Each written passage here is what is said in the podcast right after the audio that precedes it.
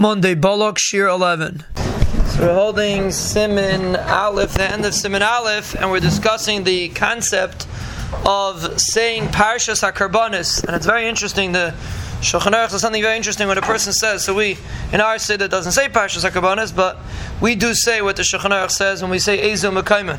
It's very interesting Shulchan Aruch. Shulchan Aruch says like this, saying Parshas HaElah, when you finish saying Parshas HaElah, or by us it would be in Ezu Mekayman, you would say the Mishnah that discusses Eilah. Yomer, you should say, Yeratzim Milfanecha, Sheiza Chashuv and Mekubal Kilo Krafte You should daven that it should be considered as if you brought an Eilah and the v'kach yomer achar parshas hamincha ve'ashlamim v'pnei sheibam ben You could bring a mincha, you could bring a shlam, you could bring an oila ben So therefore, when you finish, you should say yehiratzin. And the obvious question is, if the halacha is when you say the psukim, it's considered as if you brought a carbon oila, a carbon shlamim. So why in the world do you have to say yehiratzin?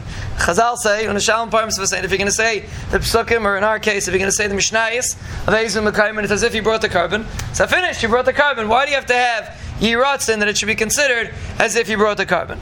So the Pashup shot is that person always has to daven. The person deserves things, but you always have to daven for it. And you're right, Chazal say when you say it, it's considered as if you brought the carbon. Well, the you always have to daven. The Vilna Gaon over here says something very interesting.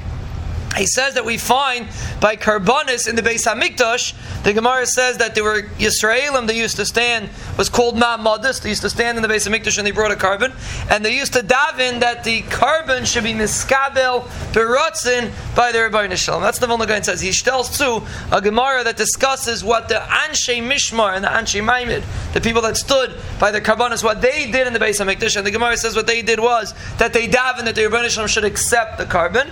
That's the reason reason why we say this over here, which is very interesting. That means really the fact that when you say the Mishnah or you say the Psukim, really it's mikobel, it becomes a carbon anyway. The words itself is as if you brought the carbon. That's what Chazal said. But you have to still daven, just like when you bring a regular carbon, you still have to daven.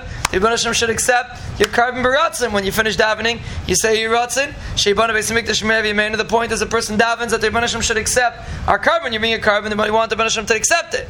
So Zaktavel Nagain, that's why the Shulchan Aruch over here says this Yiratzin. Not that the Yiratzin also mentions that it should be chashav like a carbon, but the main focus of the Yiratzin is that it should be merutza, that the Rebbe Hashem should accept your carbon. You're right, you brought a carbon. Hashem has to accept it. So that's why we say this Yiratzin, in order that the Rebbe Hashem should accept the carbon that we brought when we say the Parsha or by us, when we say the Mishnah.